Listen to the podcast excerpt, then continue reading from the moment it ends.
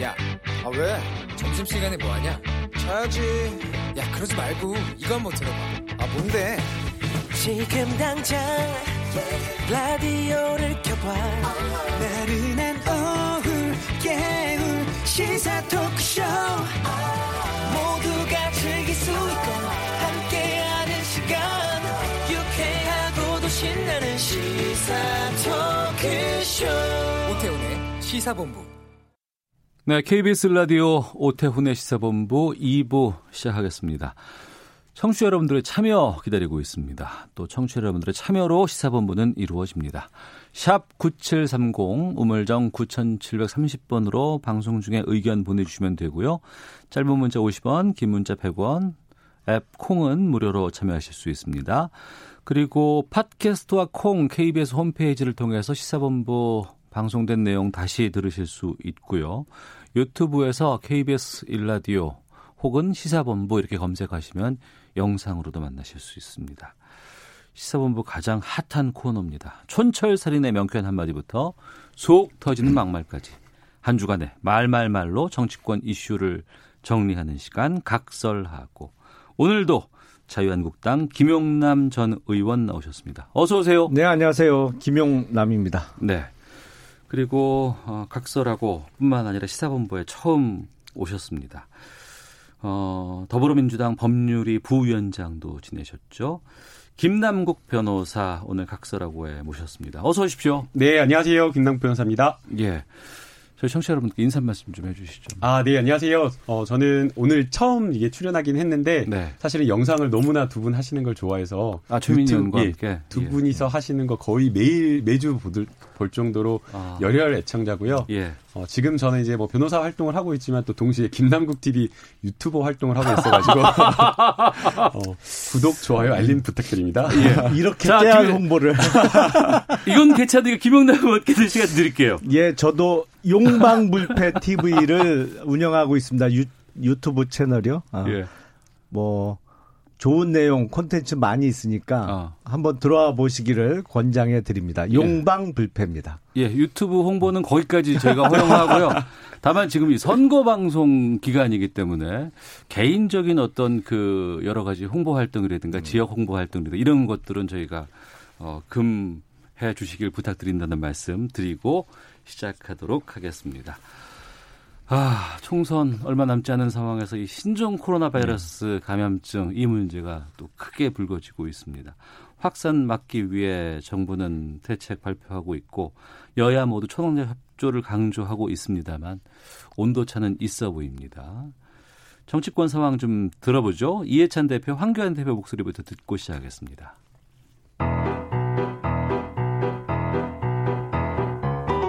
국민 안전에는 여해가 따로 없습니다. 상임위 등을 통해 국민 불안을 진정시키는데 야당이 적극적으로 협조해 주시기 바랍니다. 중국인 입국 금지 총원자가 삽시간에 50만 명이나 돌파한 사실을 정부는 무겁게 받아들여야 할 것입니다. 네. 총선에 이게 큰 영향을 끼치는 하나의 변수로 작용하기 작용하게 됐습니다. 뭐 정비 정부의 위기 관리 능력에 대한 평가도 있을 것이고 또 국민 안전과 관련된 여러 가지 발표들도 나올 것 같고 어떻게 대응할 것이냐 여기에 대한 대책들도 계속 나오고 있는데 여기에 대해서 두 분께 좀 의견 듣도록 하겠습니다. 김영남 의원께서 먼저 말씀해 주시죠.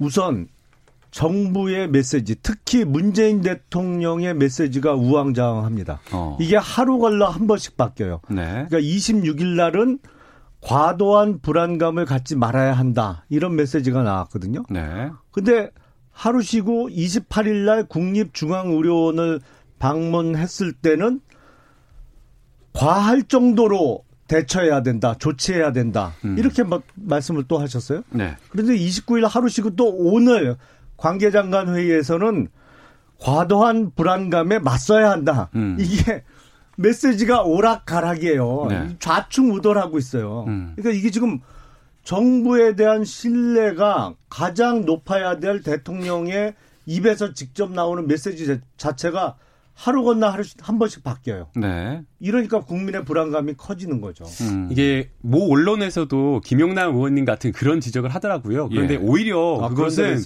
언론이 잘못된 어떤 것을 부추기고 있다라고 생각이 들어요. 어. 오히려 대통령의 메시지는 일관되고 오히려 필요한 메시지를 던지고 있는데 네. 엉뚱하게 말도 안 되는 좀 억지 논리를 갖다 붙이는 것 같다는 생각이 드는데요. 어떤 논리가 과도하게 불안감을 되는가요? 갖지 말라라고 이야기를 한 것은 국민들에게 이야기를 한 겁니다. 예. 네. 가짜 뉴스가 SNS와 유튜브 이런 곳으로 퍼져가지고 뭐 그냥 손을 닿지 않아도 전염된다라는 이야기라던가 아니면 음. 치사율이 매우 높아가지고 매우 심각하다라는 거는 중국의 어떤 현지 상황과 관련되어서도 잘못된 어떤 그런 가짜 뉴스들이 퍼지고 있는 그런 상황에서 네. 국민들을 안심시키기 위해서 과도한 불안감 그렇게 불안해할 필요 없다라고 이야기를 한 것으로 보이고요.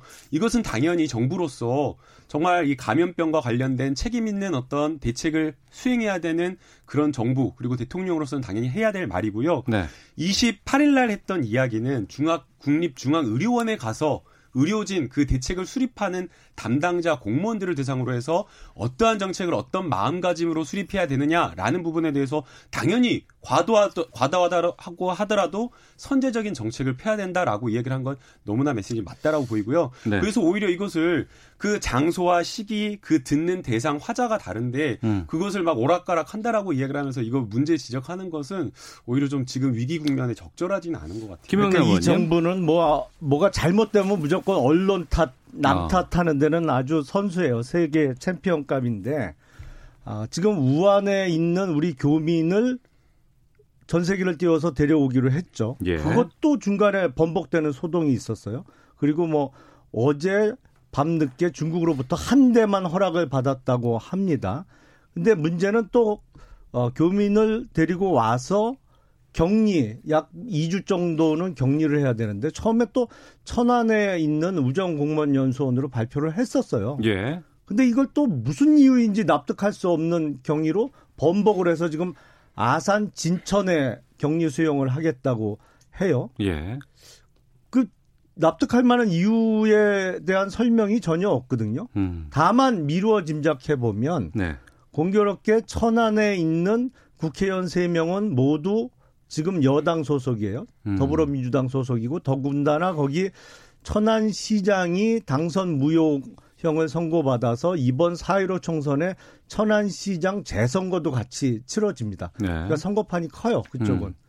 근데 아산하고 진천은 또 공교롭게 또 현역 의원들은 다 자유한국당 소속이에요. 네. 그러니까 이게 지금 이 아주 정치 내지는 선거에만 몰두하고 있는 지금 집권 여당의 행태에 미뤄 볼 때이 네. 선거 때문에 갑자기 뜬금없이 아산 진천으로 옮긴 거 아니냐라는 합리적인 의심을 할 수밖에 없는 상황이죠. 정치적인 판단이 들어간 아니, 그러니까 것으로 대통령의 메시지도 그렇고 정부의 조치도 그렇고 어. 이게 매일 바뀌어요. 예. 이게 과연 합리적이라고 말할 수 있을지 정말 웃음이 변호사님. 나오는데요. 예. 만약 그렇게 판단을 하려고 하면 판단 근거가 있어야 되잖아요. 음. 지금 그 김용남 의원님께서 말씀하신 거는 그야말로 그냥 내가 상상하고 싶은 대로 추측한 것에 아니 불과하거든요. 이유가 뭐예요? 그럼 갑자기 지금, 바꾼 이유가 지금 의원님께서는 정치적인 고려다라고 얘기하면 그 근거가 뭔가요? 아니 그, 지금 근거를. 대셔야죠. 아니 그럼 천안으로 왜 발표를 그러니까 했어요? 그 근거를 처음에? 말씀을 하시고 아니, 그 판단을 해야지 주장하시는 분이 잠깐만요. 근거를 대야죠. 자, 잠깐만, 정부에서. 처음에 천안으로 발표를 했어요. 그러니까요. 예. 그러다가 갑자기 아무런 이유 설명 없이 아산과 진천으로 번복을 했어요. 정- 그러면 합리적인 설명을 해야 될 의원님, 합리- 의무가 정부에게 있는 거죠. 의원님, 자, 잠시만요. 자, 제가, 자, 제가 말씀드리겠습니다. 김남국 변호사께 시간 드리겠습니다. 의원님, 정부는 합리적인 설명을 했어요. 뭐라고 근데 의원님은? 마음대로 그걸 무시하고 안 듣고 그 다음에 여기에다가 의원님 상상의 나래를 펼쳐가지고 정치적 이유를 덮어 씌운 거라고 생각이 들어요. 정부에서 이야기를 했을 때에 이 공항과의 거리 그리고 여러 그 수용 시설과 관련된 격리 부분 그다음에 또 1인 시설 1인 시설로서 생활을 해야지 여러 가지 문제가 발- 발생했을 때 거기에 대해서 감염과 관련된 대처를 할 수 있다라는 점 그리고 또 그 지원하는 여러 사람들을 지원할 수 있는 여러 가지 수용 능력이나 이러한 모든 것들을 고려해 가지고 옮길 수밖에 없다라고 이야기를 했습니다. 자. 그런데 왜 그것을 듣지 않고 그것은 그대로 무시한 채로 음. 그 당시 선거와 관련된 정치적인 근거가 전혀 되지도 제가 않는데 하나하나 아무런 깨줄게요. 근거가 없는데 잠깐만요. 그걸 이야기하시는 게 공항과의 거리가 않죠. 잠깐만요. 예, 지금. 김포공항으로 들어오기로 했어요. 근데 김포공항과의 거리가 천안이 가까워요. 아산 진천이 가까워요. 공항과의 거리를 따진다 그러면 천안이 훨씬 가깝죠. 그리고 예. 그런 대규모 격리 수용을 하려면 근처에 대형 병원이 있어야 됩니다. 음. 아산 진천에 병원급 대학병원이나 뭐 아무것도 없어요. 천안에는 있어요. 그러니까 정부에서 설명하는 게 하나도 맞지 않아요. 팩트하고. 아, 설명이 확실치 않다. 아니 안 맞아요. 기본적으로 아. 사실관계하고. 그렇지 예. 않고요. 김영- 의원님은 아, 지금 예. 전문가가 아니신데 거기에 대해서 의원님이 판단하시는 그 기준만으로 생각해서는 안 된다고 생각이 들고요. 아산 이 지금 숙소기 때문에 대형 병원 있어요? 그러니까 의원님은 그것만 생각하시는데 아, 병원 그것만 고려하는 게. 아니라고요. 자, 잠시만요. 김남국 의원님만 말씀 생, 듣고 의원님이 하겠습니다. 생, 내가 예. 생각하는 게 옳다라고 하면서 내가 하는 대로 가야 되는 거 그렇게 비전문가가 할 영역은 아니라고 생각이 됩니다. 김 변호사는 전문가인가요? 제가 그러면? 전문가가 아니기 때문에 정부의 결정을 존중하는 거죠. 네. 의원님께서 지금 지적하신 정치적 고려 때문에 옮겨갔다라고 하는 것은 아무 근거가 없는 거예요. 왜 근거가 없어요? 근거가 무슨 근거가 있습니까? 아니 말씀해보세요. 4.15 총선 때 천안시장 재선거 해요 안 그러니까 해요? 그거는 의원님이? 생각하는 일단- 정치적인 그 일단 해요, 마음대로? 생각한 거잖아요. 그건 아니, 선거가 있다라는 걸 대답을 그게- 해보시라고. 그러니까 그게 근거가 돼요, 의원님? 아, 오늘 방송 참 힘든데요, 이거. 아니, 힘든 게 아니라 저도 진행이 좀 힘들 것 같아서 아니, 지금 마음을 먹고 있습니다. 참. 예, 예. 아, 우선 잠깐만요. 아니, 잠깐만요. 예, 너무 예. 논리적인 이야기를 하셔야지 아무런 근거 없이 선거 거기 치르니까 자, 지금 선거 때문에 공방이 오가고 있는데 자, 그러면 그게 타당한 주장인가요? 김남국 변호사 잠시만요. 그럼 제가 각기 1분씩 시간을 드릴 테니까 어, 내가 생각하는 어, 두 분께서 생각하고 있는 이 지금 어, 정부의 신종 코로나 바이러스 대책에 대한 의견을 1분씩 정리해서 말씀해 주시고 계속해서 좀 이어가도록 하겠습니다. 여기에 대해서는 김영남 의원께 먼저 네. 시간 드리겠습니다. 일단 문재인 대통령을 비롯해서 정부의 조치가 우왕좌왕하고 있는데 이걸 네. 빨리 일관성을 찾아야 됩니다. 그리고 우한 폐렴의 사태가 본격화된 이후에도 매일 우한에서 출발해서 우리나라 입국한 승객 수가 200여 명이에요. 매일 200여 명씩 들어왔어요.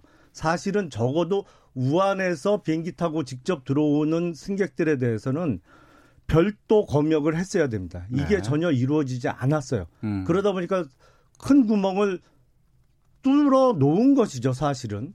그리고 나서 지금 정보도 정확하지 않고 네. 무조건 이 문재인 정부는 자신들에게 불리하면 가짜 뉴스라고 뒤집어 씌우는데 음. 사실은 가짜 뉴스를 가장 많이 생산해 내고 있는 건 이 정부예요, 사실은. 네. 이거에 대해서는 정부가 더 이상 좌충우돌 해서는 안 되고 알겠습니다. 정치적인 고려를 됐습니다. 해서는 안 됩니다. 예, 김남국 변호사님. 네, 이 감염과 관련된 국민의 생명이라든가 안전과 관련된 부분에 있어서는 정말 여야가 없어야 되고 여기에 대해서 가짜 뉴스를 생산해서는 안 된다라고 생각이 드는데요. 지금 전 세계와 관련되어서도 마치 정부가 그것을 우왕좌왕 해가지고 안 되는 것처럼 이야기를 하셨지만 그것도 사실이 아니고요. 우리나라뿐만 아니라 영국 전세기도 뜨려고 했다가 제 시간에 뜨지 못한 그런 사정이 있어서 중국에서 허가를 못한 그런 사정이 있는 거고요. 음. 또 지금 이 중수본에서 발표를 한 임시 생활 숙소와 관련된 격리 시설과 관련되어서도 사실은 민간 시설에서 이걸 제공할 것이 없기 때문에 국가가 가지고 있는 국가 시설로 운영하는 교육원이라든가 연수원이라든가 이런 것들을 사용할 수밖에 없습니다. 근데 거기에 대해서 위치를 바꾼 것 가지고 아무런 근거 없이 정치적 선거 치르려고 그렇게 했다라고 주장을 하는 것은 이것이야말로 저는 가짜 뉴스라고 생각이 들고요. 지금 국가 시설로 운영하는 여러 가지 연수원과 교육 시설 중에서 수용 능력 그리고 예, 또 마무리해 주시고요. 그 가지고 있- 그 인근 지역의 뭐 여러 가지 위치라든가 공항에서의 거리 그리고 지역과 관련된 여러. 가지 예. 여- 여러 가지 요소를 종합적으로 고려할 수밖에 없기 때문에 이것을 가지고 가짜 뉴스를 생산하는데 정부를 공격하는 데 해서는 안 된다고 저는 생각합니다. 알겠습니다. 자, 각설하고 오늘 자유한국당 김영남 전 의원, 김남국 전 더불어민주당 법률위 부위원장과 함께 하고 있습니다. 아, 각 당내 상황들 좀 살펴보도록 하겠습니다. 더불어민주당이 현역 의원 평가 하위 20% 당사자에 대한 개별 통보를 모두 마쳤습니다. 어, 이 결과가 공개될 것이냐 안 될 것이냐 이것도 궁금했었고 또 이 결과에 통보 결과에 따라서 좀 반발이 있지 않을까 여기에 대해서 관심이 좀 있었는데 현재로서는 뭐 큰 반발이 나오는 건 아닌 것 같은데 김남국 변호사께서 좀 말씀해 주시죠 어떻습니까 지금 상황이? 네, 지금 현재는 공천과 관련되어서 잡음은 거의 나오지 않고 있는 그런 상황이고요. 예. 여러 가지 이유가 있겠지만 아마 공천 룰과 관련되어서 음. 전당원 투표를 거쳐가지고 이미 거의 1년 전에 확정을 한 점이 매우 주요하게 작용을 했던 것으로 보입니다. 예. 서로 간에 자신에게 맞는 유리한 어떤 공천 룰을 만들기 위해서 그 과정에서 개파 간의 갈등이라든가 음. 아니면 또 당 지도부가 자기가 원하는 친한 어떤 사람들이라든가 당뭐 계보에 가치 있는 사람들을 당선시키기 위해서 공천하기 위해서 굉장히 이제 이 경선 룰을 막 고무줄처럼 막 이렇게 바꾼 그런 경우가 많았었는데 네. 이번에는 그런 부분에 있어서 공정성과 객관성을 미리 확보했다라고 생각이 들고요. 음. 하위 20%와 관련되어서도 어, 여러 가지 어떤 객관적인 기준에 대해서 미리 고지를 해가지고 의원들이 이 평가에 해당되지 않도록 의정 활동을 열심히 할 수 있도록 이러한 예고를 한 점, 그러한 점들이 어, 반영이 되어서 어, 여러 가지 지금 하위 20%와 관련된 내용이 결정이 되었다라고 하는데도 거기에 대한 반발이나 이런 게 좀 적지 않나 생각이 듭니다. 네. 현역 의원에게 하위 20%에게 통보가 갔으면 이분들 중에서는 출마하려고 계획했다가 아유 나 이거 여기 대상되니까 그냥 못 나가겠네라고 그냥 접는 분들도 계시지 않을까요? 어떻습니까? 그런 분들 거의 없을 것 같은데요. 아, 지금 그래요? 반발이 왜 안 나오냐면 예. 이게 비공개로 본인, 본인한테만 통보를 해준 거잖아요. 예, 예. 여기에 반발하는 순간에 내가 하위 20%에 들어갔다라고 광고하는 꼴밖에 안 되잖아요. 아, 그럴 이게 수 있죠. 그러니까 예, 예. 당연히 공개적으로는 반발이 전혀 안 나오는 거예요. 음. 그리고 이게 제가 보기엔 결과적으로는 최종적으로는 공개될 가능성이 매우 높습니다. 왜냐하면 예. 통보 받은 의원들이 절대로 다른 사람한테 얘기 안 해요. 네. 그리고 출마 준비 계속 할 겁니다. 네. 이게 하위 20%에 들면 감점을 받는다는 것이죠, 음. 것이잖아요. 그러니까 예, 예. 아예 컷오프돼서 어. 출마를 못하는 거 아니고 경선을 하게 되는 경우에 감점 요인이에요. 네. 그러니까 끝까지 소- 감, 어, 감추고 음. 그냥 선거 준비 계속 할 거예요. 근데 어디서 이게, 파- 이게 유출될 수 있을까요? 이게 당에서 그러다 보면 음. 현역하고 그 비현역하고 붙으면 예, 예. 아무리 현역이 감점을 받아도요. 현역이 이길 가능성이 높아요. 물론 어, 지역에 따라 지명도라든가 여러 가지 아, 그럼요. 뭐- 인지도에서 어. 그 싸움이 안 되거든요. 예, 예. 그러면 당에서 최종적으로는 아 이게 하위 20%로 개별 통보까지 했는데 음. 출마를 계속해 나가고 결국엔 또 경선 붙으면 이길 가능성이 높아. 그러면 공개할 가능성이 있다고 저는 생각이 됩니다. 그렇게 되면 어떤 면에서는 챙피를 줘서 음. 그냥 중간에 접게 만드는 그래서 아, 자르고 싶었던 현역을 잘라버리는 그러기 위해서는 이게 끝까지 비공개를 지키기는 어려울 거예요. 네, 당에서 끝까지 비공개를 지키기 어려울 것 같다. 김영남 의원께서는 예측해 주셨는데, 예, 기- 김남국 변호사께서 말씀해 주세요. 네, 당에서는 이제 뭐 물론 이제 선거라고 하는 게 굉장히 뭐 선거를 앞두고 여러 가, 여러 가지 요소에 의해서 시시각각 변하기 때문에 장담할 수는 없겠지만 그러나 공개를 하지 않겠다라고 당에서 이렇게 당 대표를 뿐만 뿐만 아니라 어 최고위원회에서 결정을 했기 때문에 공개가 되지 않을 것으로 보이고요. 예, 또 이게 그냥 단순하게 이 공천과 관련된 부분이 음. 어, 당 대표가 좌지우지할 수 있는 게 아니고 시스템 공천이라고 해서 공천 관리위원이 이 적극 개입하고 있는 그런 상황이기 때문에 음. 어, 공개가 되는 일은 좀 거의 없지 않을까라는 생각이 듭니다. 하위 20% 통보 이것을 시작으로 좀 본격적인 경선 레이스라든가 공천 작업이 진행됐다고 민주당 쪽에서는 지금 시작됐다고 볼 수밖에 없는데 자유한국당 쪽에서는 선언은 있었습니다. 50% 물갈이라든가 예. 뭐 30%를 젊은 인재에게 주겠다라고 하는 발표들이 있었는데 구체적인 흐름 같은 것들은 전혀 지금 아직 보이질 않고 있는데요. 자유한국당은 조금 더 복잡하죠. 어. 왜냐하면 이게 자유한국 당 독단적인 공천 과정을 진행해 가는 것 플러스 또 이 통합의 과정이 있기 때문에 네. 사실은 공천을 확정해 놔도 통합 결과에 따라서는 그 공천 결과를 유지하기가 어려울 수가 있습니다. 그래서 자유한국당 지금 스케줄을 보면 네. 적어도 2월 중순 전까지는 통합 여부를 완료를 하고 음. 그리고 2월 중순부터 3월 중순까지 그러니까 한 달 정도를 이제 공천을 진행하기로 했거든요. 네. 최종적으로는 3월 중순. 사실은 이게 마지노선이에요. 아니 공천 4월 발표를 할수 15일이 있는. 총선일인데 3월 중순까지 공천 작업을 해도 클 무리가 없을까요? 예전에 보면 총선 선거일 한 달 전까지 예. 어떤 경우에는 20일 전까지 마지막 공천 발표를 한 적도 있어요. 아 그래요? 이게 선관위 후보 등록이 3월 26일, 27일이거든요. 예 예. 그러니까 한 극단적으로 20일 도안 남은 얘기하면 상황인데. 25일까지만 공천 어. 확정을 하면 예. 할수 있어요. 제가 그 재보궐 선거에 나갈 때는 음. 선관위 등록일로부터 이틀인가 3일 전에 공천 확정이 됐어요. 그때도 네. 경선했었는데. 어.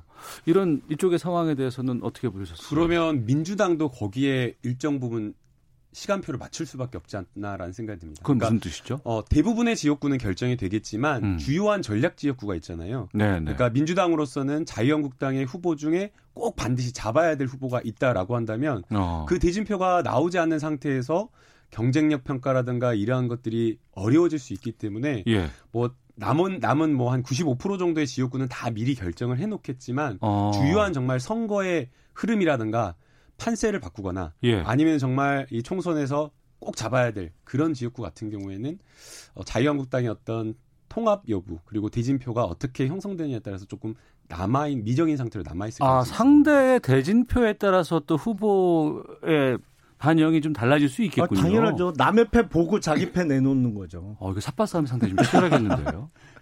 어, 알겠습니다. 아, 저희들 어, 각설하고 자유한국당 김영남 전 의원, 김남국 변호사와 함께하고 있는데요.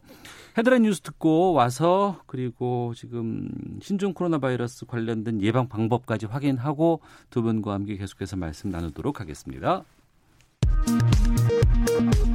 더불어민주당과 자유한국당이 2월 임시국회 개의에 합의했습니다. 일정과 구체적인 의제는 추후 각 당 원내 지도부 협의 등을 통해 확정하기로 했습니다. 보건복지부 김감립 차관은 중국 우한의 우리 교민들이 국내에서 머물 임시 시설이 있는 지역의 주민 반발과 관련해 아직 정확한 치료법이나 치료제가 나와 있지 않은 질병이어서 불안감을 덜어드릴 수 있는 조치를 완벽하게 갖추기 위해 노력하겠다고 말했습니다. 신종 코로나 바이러스 감염증이 세계적으로 확산하고 있는 가운데 정부가 방역 대응 예산으로 208억 원을 집행하기로 했습니다. 자유한국당 황교안 대표는 신종 코로나 바이러스 확산에 대응하는 정부가 우왕좌왕 책임 떠넘기기를 하고 있다며 무능의 모든 것을 보여주고 있다고 비판했습니다. 중국에서 신종 코로나 바이러스 감염증인 우한 폐렴이 계속 확산하는 가운데 미국 정부가 중국에 전문가를 파견하기로 했다고 블룸버그 통신이 보도했습니다.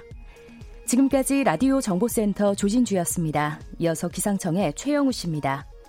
네, KBS 미세먼지와 날씨 정보입니다. 먼저 미세먼지 농도 현재는 대부분 괜찮은데요. 다만 오후부터 국외 미세먼지가 좀 더해집니다. 따라서 충남, 광주, 전북, 제주는 점차 오후부터 먼지 농도가 좋지 않아질 전망이고 현재 제주와 전북 쪽으로 노랗게 조금씩 확인이 되고 있습니다. 나쁨 상태로 돌변했고요. 그밖에 인천, 전남은 오늘 밤부터 나쁨 상태 보이겠습니다. 일부 서쪽 오늘도 미세먼지 주의가 필요합니다.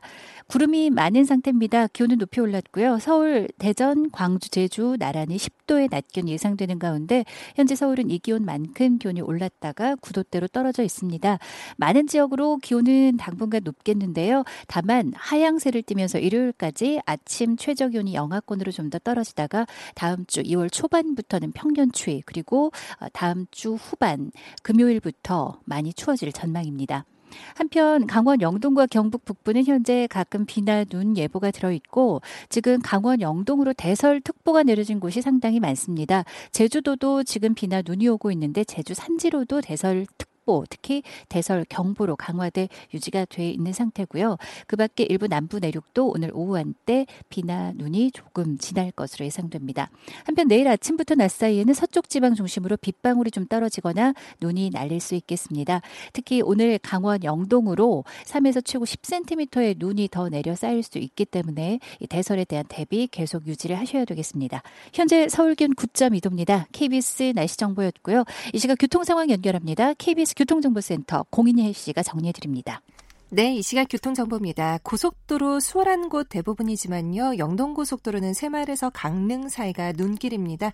마음은 급할지 몰라도 가장 중요한 것 안전입니다. 전자석 안전띠 착용 부탁드리고요. 천천히 안전하게 운행하셔야겠습니다. 중부 내륙고속도로 창원 쪽 괴산 휴게소 부근 1차로에서 여전히 작업이 진행되면서 여전히 5km 구간이 막혀 있고요. 서울 외곽고속도로 판교에서 구리 쪽 토평 진입로에서는 낙하물인 철제류를 치우고 있습니다. 조심 운행하셔야겠습니다. 계속해서 일산에서 판교 구간은 서운 분기점과 장수에서 송내 쪽으로 가는 양방향으로 차들이 밀려 있고요. 서울 시내는 동부간선도로 성수대교 방향입니다. 수락 지하차도부터 고장난 차 서 있었던 녹천교 쪽으로 밀리고 성동교 아래 4차로에서는 승용차 관련 사고도 발생하면서 군자교부터 지체 서행합니다. 올림픽대로 공항 쪽 한강대교 부근 5차로에서도 사고 처리하고 있고요. 부근으로 속도 떨어져 있습니다. KBS 교통정보센터였습니다. 신종 코로나 바이러스 감염증이 중국에서 급격히 확산되고 있고 국내에도 확진 환자가 발생했습니다. 이에 감염병 위기 경보가 경계 단계로 상향됨에 따라 국민 여러분의 각별한 주의가 필요합니다. 중국으로부터 입국한 뒤 발열 및 호흡기 증상이 발생하는 경우에는 의료기관 방문 전에 반드시 관할 보건소나 지역 콜센터, 지역번호 120번 또는 국번 없이 1339에 연락하여 상담을 먼저 받아주시기 바랍니다. 또 의료기관을 방문할 경우 꼭 마스크를 착용해 주시고 여행력을 의료진에게 자세히 말씀해 주십시오. 신종 코로나 바이러스 감염증을 예방하기 위해서는 외출 시 마스크를 착용하고 30초 이상 자주 손을 씻고 기침할 땐 옷소매로 입과 코를 가려야 합니다. 신종 코로나 바이러스 감염증 예방 KBS 라디오가 함께합니다.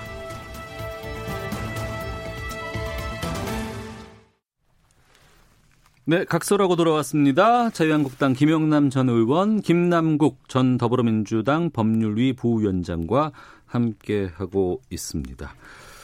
아, 각 당에서 인재 영입 작업 한동안 계속 이어졌습니다만 잠시 주춤하고 있는 상황입니다. 더불어민주당의 인재 영입 2호 원종건 씨의 미투 논란 불거지면서 이해찬 대표가 사과를 했습니다. 또 김혜영 더불어민주당 최고위원의 지적도 있었다고 하는데 여기에 대한 인서트 준비되어 있습니다. 듣겠습니다.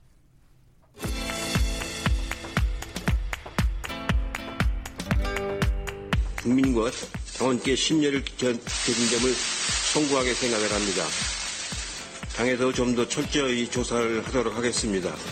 영입 인재에만 스포트라이트가 모아지고 공천에서 혜택을 받을 경우 자칫 그동안 당내에서 열심히 준비해온 이들의 기회는 줄어들 수밖에 없습니다. 네, 정치권 인재 영입에 대해서 여러 이야기들 나오고 있습니다. 인재 영입이 관심을 끌기 위해서는 좀 참신성도 있어야 되고, 어 이런 인물들을 기용을 하네 라는 또 스타성도 있어야 될 것 같고, 또 많은 관심을 끌 수 있는 것들이 필요한데 그러다 보니까 좀 너무 선거 앞두고 화제 중심으로 인재 영입을 하는 것 아니냐. 또 그것 때문에 지금 생기는 부작용들이 또 드러나는 것 아니냐라는 지적이 있거든요. 여기에 대해서는 뭐 당을 떠나서 다 모든 분들께서 좀 반성하거나 공감되는 부분들이 있을 것 같아요. 김남국 변호사께서 먼저 좀 말씀해 주시죠. 네, 이제 선거를 앞두다 보니까 사실 승리해야 되잖아요. 네. 그러려고 하다 보니 국민들에게 감동을 줘야 되고 또 그 다음에 무명을 또 이렇게 영입을 해서는 또 안 되기 때문에 음. 스타성이 있거나 유명세를 하는 사람들을 위주로 이렇게 영입을 하는 경우가 많은데요. 네. 뭐 만약 어떤 그 영입 과정에서 훌륭한 사람, 실력 있는 사람, 국민들도 공감할 수 있는 사람이면 문제가 없지만 이번에처럼 그 검증 과정에서 어, 사생활과 관련된 부분을 놓쳐가지고 음. 어, 문제가 발생했을 때에는 오히려 그것에 의해서 여론이 부정적으로 작용하는 경우가 있기 때문에 네. 영입과 관련되어서는 좀 신중할 필요가 있다라고 생각이 들고요. 뭐 영입을 하는 그 과정을 좀 들여다보면 어, 영입의 어떤 대상자와 어, 뭐 여러 가지 협의하는 과정이 노출이 되었을 때 무산이 돼버리기 때문에 뭐 비밀리에 한다고는 하지만 음. 그러나 그 영, 영입 인사에 대해서 국민들도 공감하고 또 동시에 당 내에서 경선을 준비하고 있는 일반 후보자라든지 아니면 또 청년들이 정말 대학생 때부터 대학 대학생 위원회에 들어와 가지고 정치의 꿈을 품고 실력을 쌓는 경우가 많거든요. 그런 친구들에게 실망감을 안겨주지 않도록 하기 위해서 당내의 어떤 공감대도 형성되는 두루두루 여러 가지를 좀 고려한 영입을 해야 되지 않나 생각이 듭니다. 김영남 의원님. 이런 현상이 바로 제가 그 말씀드리는 정치의 예능화거든요. 음. 그러니까 깜짝 이벤트 용으로 인재 영입을 하고 그러니까 어떤 화제성 내지는 스타성을 어, 보고 영입 발표를 하고 또 잘하면 이제 국회 입성을 하잖아요. 네. 근데 국회 입성한 현역 의원들 중에 크게 성장하려면 뭘 잘해야 되느냐? 시사 뉴스 프로에 100번 나가는 것보다 예능 프로그램 잘 나가는 게 더 나아요, 솔직히. 음, 대중적인. 네. 대중적인 인지도를 높이는 것도 어. 그렇고, 어, 어떤 예능 프로그램을 통해서 본질하고는 상관없이 음. 그 방송을 통해서 형성되는 어떤 좋은 이미지 뭐 이런 것들을 갖고 나가면서 큰 선거에서 이기는 경우도 왕왕 있었거든요. 네. 그렇게 이게 사실은 그 제대로 된 검증 절차 없이 정치 입문도 하고 또 입문한 사람이 성장도 해나갈 수 있는 상황이 된 것이죠. 음. 그러니까 이게 일종의 정치인이 엔터테이너 비슷한 상황이 됐어요, 지금. 네. 근데 이게 대중선거로 뽑히는 선거라는 과정을 염두에 두면 완전히 이런 요소를 100% 제거할 수는 없습니다. 음. 뭐 화제성 있는 인물 항상 각 당에서 필요로 하죠. 그런데 이게 조금 지나친 면이 있어요. 최근에는 네. 더군다나. 과연 저 사람이 어, 영입이 돼서 국회에 들어갔을 때 의정 활동을 제대로 할 수 있을까? 그런 어떤 능력의 점검이란 면에서는 그런 거 별로 안 따지는 것 같아요, 요새는. 음. 그냥 화제성만 보고 이게 얼마나 뉴스거리가 될까 이런 것만 생각하고 아, 모든 정당에서 영입 경쟁을 벌이는 것 같아서 이거 항상 경계해야 됩니다. 이런 정치의 예능화는. 이번 그 원정권 씨 같은 경우에는 자유한국당에서도 영입 제안이 간 것으로 지금 보도들 나오고 있는데요. 확인해 주실 수 있으세요? 제가 들은 건 거꾸로인데요. 어떻게 해요? 당에서 먼저 영입 제안을 한 게 아니고 그 예. 반대로 저는 얘기를 들었는데 뭐 제가 아. 아, 그 당사자는 아니라서 예, 예. 어, 정확하게는 확인을 해봐야 되겠습니다. 그 과정에서 거꾸로 들었는데 뭐. 어. 자유한국당도 영입하려고 했었다라는 그 뭐그 사실 자체가 중요하지 않다라고 보이고요. 예. 이제 중앙일보나 여고 뭐 몇몇 매체에서 보도된 것을 보면 실제 자유한국당도 영입 제안이 있었다라고 음. 이야기 나오고 있고 또 이제 원종건 씨가 회사 그 본인 이베이 코리아인가요? 회사 블라인드 게시판에 네. 각각 두 당으로부터 영입 제안을 받았는데 어디로 가야 될지 모르겠다라고 하면서 그것을 그 블라인드 게시판에 올렸더라고요. 음. 그래서 개념이 없네.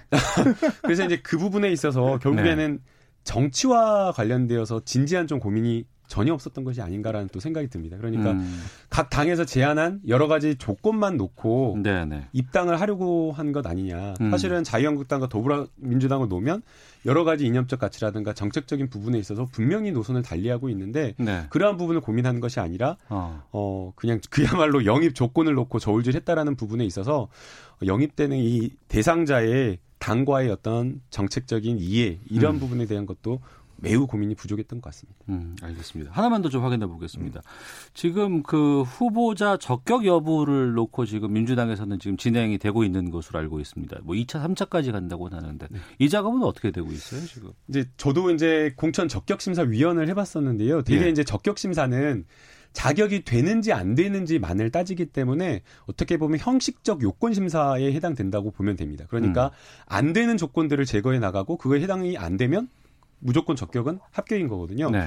그런데 지금 이번에 공천관리위원회 적격 심사하는 것을 보면 음. 훨씬 더 좀 까다롭게 네. 눈높이를 국민 눈높이에 좀 맞추는 것 같습니다. 실제 여러 가지 요건이나 이런 부분에 있어서 어 공천 적 부적격이다라고 판정할 요건이 들어가 있지 않음에도 불구하고 네. 여러 가지 어떤 부정적인 국민 정서라든가 감정을 고려해서 음. 이런 부분에 대해서 바로 적격 심사를 오케이를 해주지 않고 네. 거기에 대해서 계속 보류하면서 더 고, 민을 거듭하는 이런 모습 자체는 좋다라고 보이고요.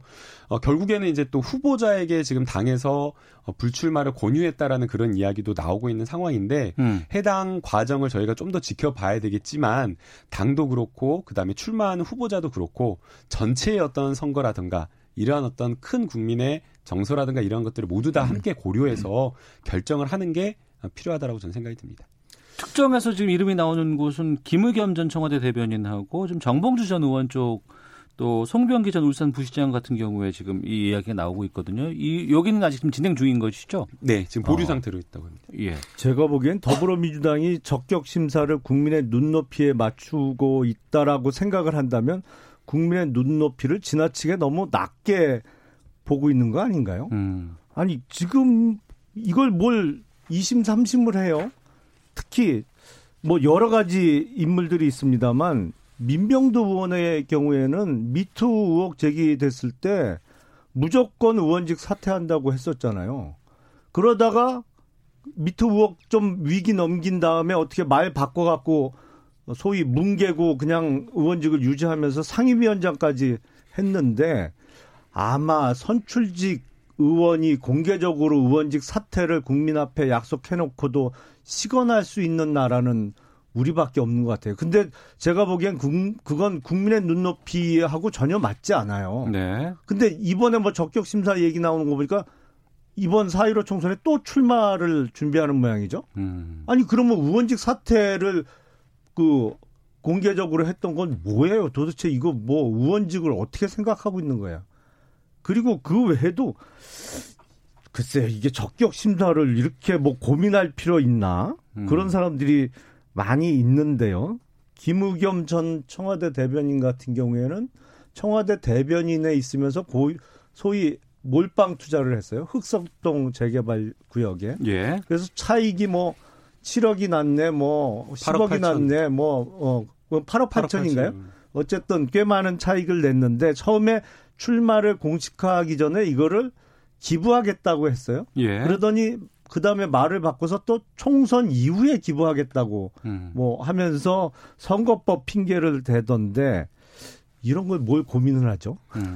고민을 왜 하냐면요. 예. 이제 기준이 없어서 그래요. 음. 그러니까 자격 심사에서 자격을 배제해야 된다라는 그 기준이 분명하게 있으면 네. 김의겸 대변인에 대해서도 안 된다라고 부적격 판정을 내릴 텐데 명확하게 딱 김의겸 대변인을 꼬집어 가지고 이게 뭐 투기성이다. 투기성 음. 투자한 사람 안 된다. 근데 사실은 투기냐 아니냐도 그것도 정확하게 가리기가 쉽지 않잖아요. 네. 그래서 배제 기준에 들어가 있지 않은 것이고 공천관리 뭐 공천관리위원이나 적격 심사를 하는 위원들이 없는 기준을 만들어서 하기는 어렵거든요. 그래서 음. 이 부분에 대해서 사실은 국민 정서라든가 특히나 지금 이번 선거를 앞두고 서울 수도권의 부동산 폭등 문제를 해결해야 된다라는 국민 여론이 높기 때문에 그런 부분에 어, 좀 정 서적으로 반하는 어떤 그런 것들을 고려해서 알겠습니다. 이렇게 지금 어려운 장고를 하고 있다고 생각이 이게. 본선으로 가게 되면 이제 국민들이 평가를 해주시고 각 지역 유권자들이 평가를 해주시는 상황이기 때문에요.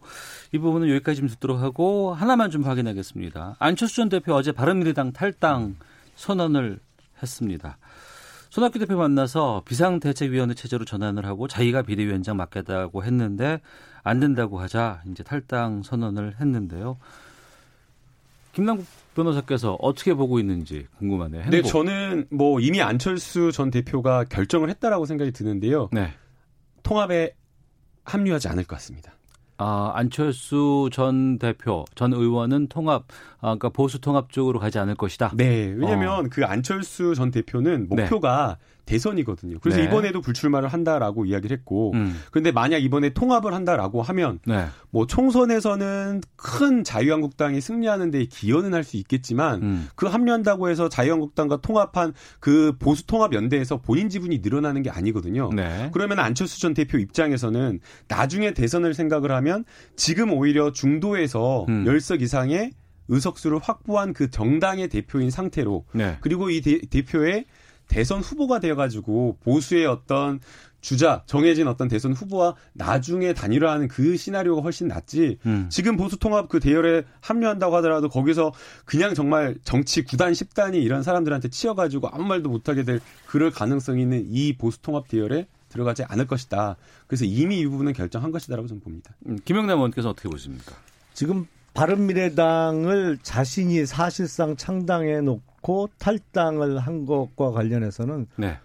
속칭 바지 사장 잘못 안 친 거죠. 뭐. 음. 저럴 줄 몰랐겠죠. 예. 그래서 어- 어떤 면에서는 순진했던 것이고 지금 아, 이번 총선을 앞두고 각 정당별로 지급되는 어, 보조금까지 합치면 바른미래당이 정당 중에 제일 여유가 많아요. 금전적으로. 200억 원이 지금 쌓여 있는 게 100 몇십억 원이고 합치면 200억 원이 넘는 돈을 갖고 있는데 네. 갖게 되는데 이제 손학규 대표께서는 끝까지 나 홀로 최고위원회를 고집하더라도 끝까지 자리를 지키겠다고 하니까 할 수 없이 탈당을 하게 됐죠. 근데 지금 아까 제가 잠깐 말씀드렸는데 선관위 후보 등록일이 3월 26일, 27일이에요. 음. 그거 넘어가면 출마하고 싶어도 못 하는 거예요. 예. 그러면 사실 지금 60일도 안 남은 그렇죠. 기간이거든요. 네. 그렇잖아요.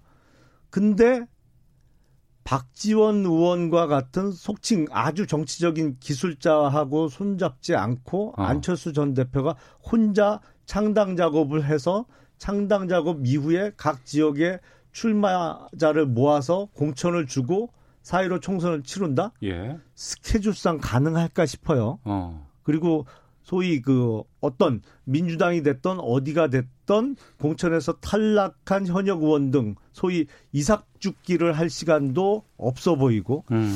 저는 지금 진행되고 있는 자유진영의 통합 과정에서 합류할 가능성이 꽤 높아졌다 이렇게 봅니다. 알겠습니다. 앞서 말씀하셨던 총선 60일 채 남지 않았다는 거는 좀 시간으로 보면 후보 70일이 등록일 좀- 기준으로. 아, 후보 등록일 기준으로. 예, 예. 알겠습니다. 4월 15일 총선까지 짚어봤습니다. 김남국 전 더불어민주당 법률위 부위원장, 자유한국당 김영남 전 의원 두 분과 학설하고 마치겠습니다. 두 분 말씀 고맙습니다. 감사합니다. 오태훈의 시사본부는 여러분의 소중한 의견을 기다립니다. 짧은 문자 50원, 긴 문자 100원의 정보 이용료가 되는 샵 9730, 우물정 9730번으로 문자 보내주십시오. KBS 라디오 앱 콩은 무료입니다. KBS 라디오 오태훈의 시사본부. 지금 여러분은 대한민국 라디오 유일의 점심 시사 프로그램을 듣고 계십니다. 네, 한 주간의 시사 이슈를 법률적인 관점으로 풀어보는 시간입니다. 시사법정. 오늘 시사법정은 양지열 변호사 연결해서 말씀 나누도록 하겠습니다. 안녕하십니까? 예, 안녕하세요. 예.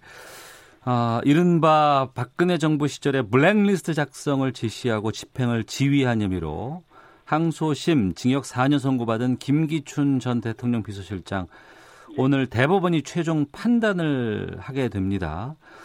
이게 시기가 좀 많이 지나서 이 재판 네. 과정을 먼저 좀 간단하게 좀 짚어주시죠. 예, 말씀하신 것처럼 이제 비서실장 재임을 하고 있을 때, 네. 뭐, 이른바 좌파로 분류했던 문화예술계 뭐 인사들하고 단체 불이익을 줬다는 혐의가 블랙리스트 아니겠습니까? 네. 근데 이제 법적으로는 그게 직권 남용 혐의를 적용을 한 건데, 음. 사실 2017년에 1심에서는 이 직권 남용 일부를 유죄 판단 받으면서 징역 3년 선고 받았었거든요. 네. 그랬다가 2018년 1월이었습니다. 1월로 기억하고요. 그때 음. 항소심에서 어 지금 음, 지- 직권남용 일부가 더 추가로 된게 어, 문체부 공무원들에 대해서 인사 불이익을 줬다. 이 부분까지 유죄가 되면서 징역 4년으로 늘어났어요. 네. 그래서 사실 그해 2월에 이제 대법원으로 상고를 해서 네. 원래는 소부라고 해서 어. 이제 대법관 3명이 재판하는 그 담당부에 배정이 됐는데 예. 어, 재판을 하다 보니까 이게 그냥 우리끼리 할 내용이 아니다라고 해서 어. 어, 그해 7월에 어, 전원아부체라고 하는 그러니까 대법관 전부가 다 모여서 토의를 거쳐서 결론을 내는 그 과정으로 넘겼습니다. 예. 그러니까 소부에서 전원 합의체로 넘겼다고 말씀해 주셨는데 이렇게 바꾸는 거는 어떤 경우에 해당하는 거예요?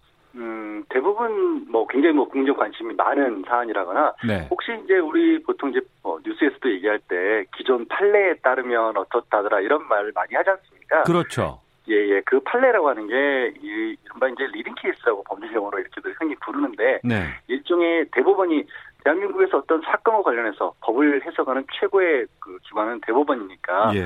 앞으로 직권남용이라는 범죄에 대해서 판단할 때는 음. 이러저러한 내용들의 어떤 기준에 맞춰서 판단을 해라. 이런 기준을 세울 필요가 있을 때, 네. 그리고 혹시 과거에 그렇게 세워놨던 기준을 새로운 기준으로 바꿀 필요가 있을 때, 그럴 음. 때 이제 주로 전원합의체를 엽니다. 그렇다고 한다 그러면 오늘 김기춘 전 대통령 비서실장에 대한 선고 결과도 중요하겠지만 이 전원 합의체에서 직권 남용과 관련해서 어떻게 기준을 정하느냐 이런 것도 중요하겠네요. 예, 사실 그 부분이 그 법조계에서는 잘뭐 초미의 관심사라고까지 말씀을 드려도 될 수 있을 것 같은데 예. 왜 제가 이렇게까지 말씀을 드리냐면 예. 직권남용 뭐 그 전에는 많이들 못 들어보셨다가 어.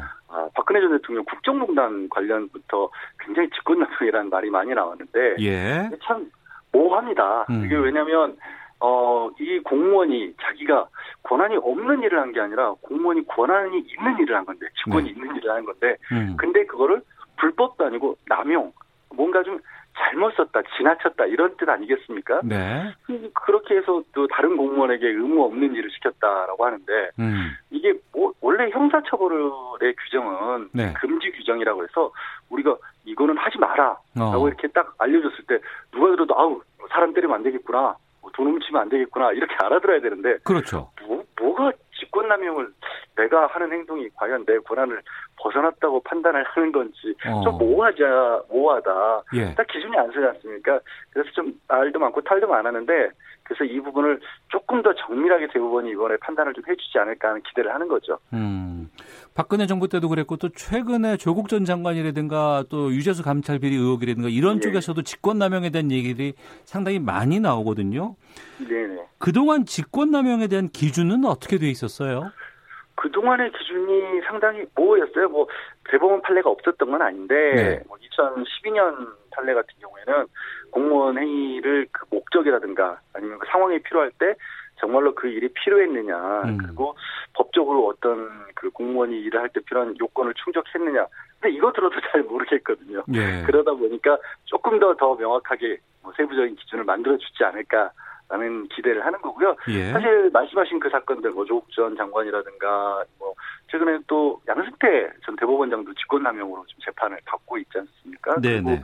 네 그리고 또 이제 어, 인사불이익 관련해서는 안태근 전 검사 같은 경우도 대법원에서 무죄로 직권남용으로 다 인사불이익을 줬다가 어, 어. 무죄로 받았던 경우도 있어서 예, 예. 그래서 이제 생각보다 큰 사건들 세간의 관심을 끌만한 사건들의 직권남용이 많이 적용돼 있긴 합니다. 네. 그러면 오늘 전원합의체에서 직권남용에 대한 기준을 제시를 했는데 지금보다 넓게 하거나 좁게 하거나 두 가지 선택지가 있을 거 아니겠어요? 예 예 예. 그럼 이게 지금 수사적인 상황이나 재판 중인 사건에 영향을 미치겠네요. 그럴 수 있죠. 왜냐하면 결국 대법원의 기준에 따르지 않는다면 어. 네. 검찰이 기소를 한다고 해도 유죄를 나올 가능성이 현저히 낮아질 거 아니겠습니까? 예. 그러니까 아 이게 우리가 재판에 넘기기 위해서 기소하기 위해서는 대법원이 새롭게 어, 밝힌 기준에 맞는지를 검토를 해서 어. 어, 수사를 진행을 하거나 아니면 수사 이후에 재판에 넘길 때도 그 기준을 꼭 맞추려고 노력을 할 수밖에 없겠죠. 예. 양 변호사께서 보시기에 뭐 이게 뭐 전망이라고 하기도 뭐하고 예측이라고 하기도 좀 뭐하지만 어떻게 예. 나올 걸로 보세요? 어 저는 이게 조금은 좁아질 수밖에 없는 구조다라고 생각을 아, 합니다. 직권 남용에 대한 범위를 좁게 해석하겠다. 예, 그러니까 결국 명확하게 한다는 거는 네. 이제 좁아질 수밖에 없거든요. 음. 뭔가 선을 뚜렷하게 하는 거기 때문에 네. 그 범위는 좀 줄어들 수 있다. 근데 다만 어, 오늘 이제 김기춘 전 비서실장 같은 경우에는 민간인들에 대한 피해가 너무 많아요. 네. 그런 부분 때문에 설령 기준을 좀 엄격하게 좁게 하더라도 음. 김전 비서실장까지 뭐 무죄를 받을 가능성은 좀 낮지 않을까라고 봅니다. 음, 알겠습니다. 이게 2시부터 나오는 거죠? 시작되는 거죠? 예, 원래는 오늘 재판 있는 날이 아닌데 특별 기일을 잡은 거예요. 예, 알겠습니다. 자, 시사법정 양지열 변호사와 함께하고 있습니다. 어, 다음 내용도 보겠습니다. 고 가수 김광석 씨의 아내 서혜순 씨가 남편의 죽음 관련해서 허위 사실을 유포했다며 고발뉴스의 이상호 기자를 상대로 낸 손해배상 청구 소송에서 재판부가 1억 원의 손해배상을 인정을 했습니다. 예. 1심에서는 5천만 원 배상이었는데 2심에서 청구액이 두 배나 높아졌어요. 예, 예. 굉장히 높은 금액이고요. 예. 사실 이제 우리 법이 정신적 피해에 대해서 조금 인색합니다. 어. 그 실제로 뭐 물질적인 피해, 재산상의 피해가 있지 않는 한 어지간해서는 뭐 몇백만 원 단위를 잘 안 넘어가서 네. 5천만 원이 나왔을 때도 어, 꽤 많이 인정을 했다라고 이렇게 얘기를 했었는데 네. 이번에 1억 원은 거의 저는 전례를 따져 찾아보기가 좀 어려울 만큼 정치적 피해에 대해서 많이 배상을 인정해 준 게 아닌가 싶습니다. 왜 이렇게 청구액이 많아졌습니까? 재판부에서 봤었을 때, 재판부 입장에서 봤을 때는 네. 어, 이상호 기자의 어떤 취재 결과 그리고 그거를 전달하는 방식 같은 것들이 어, 많이 좀 근거가 많이 부족했다. 음. 그 근거가 많이 부족한 반면에 피해를 입었다고 본 서혜순 씨 같은 경우에는 거의 뭐 어떤 살인자 더군다나 이제 전 남편인 김광석 씨뿐만이 아니라 본인의 딸과 관련된 부분에 있어서도 이제 뭐 살인을 한 것처럼 했고 네. 뉴스를 보도를 한 것에서 그치지 않고 형사 고발도 했었지 않습니까? 네. 그리고 거기에 이제 뭐전 남편인 김광석 씨의 그 어떤 저작권과 관련된 부분에 있어서 재산상 이익을 취하기 위해서 마치 어, 남편이나 가족을 해친 것처럼 그렇게 좀 매도됐다 이렇게 재판부는 봤기 때문에 어. 그 피해는 굉장히 클 수밖에 없다라는 판단을 한 것으로 보입니다. 예.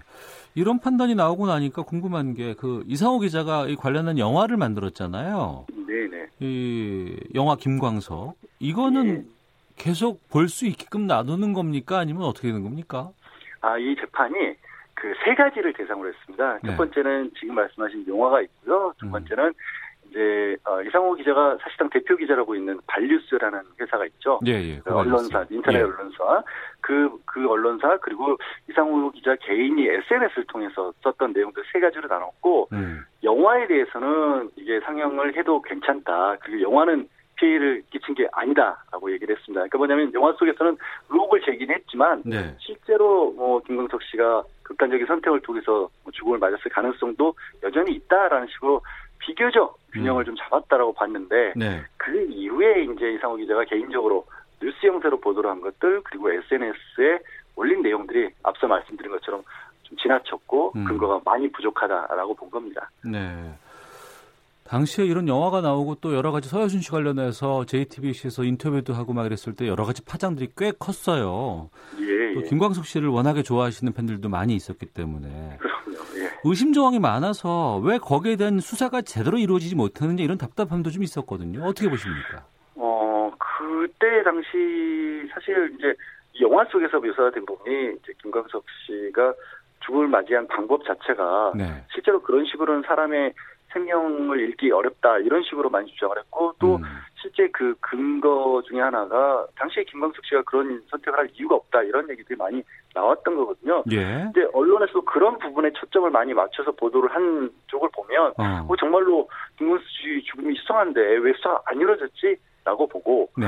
또 이제 재판 과정에서 이렇게 지난 사실은 이제 그때 당시에 수사를 했던 경찰이나 검찰의 기록이라든가 음. 아니면 또 법의학자들이 그런 방법으로 어떻게 보면 사람의 목숨을 끊을 수 있는가 이런 것들이 다시 검증이 됐을 때 봤을 때 네. 그게 충분히 가능하다라는 쪽으로도 나왔거든요. 음. 그래서 사실 이게 어쨌든 이제 이상호 기자가 언론의 언론인의 입장으로서 글들을 쓴 거기 때문에 네. 이 법원에서도 가능하면 음. 이런 뉴스에 대해서는 저뭐 허위 사실이라고 안 보는데 그 취재가 좀 많이 부족했다고 본 것 같습니다. 알겠습니다.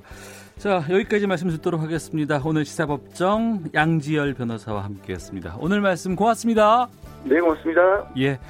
오태훈의 시사본부 여기서 인사드리도록 하겠습니다. 내일 뵙겠습니다. 안녕히 계십시오.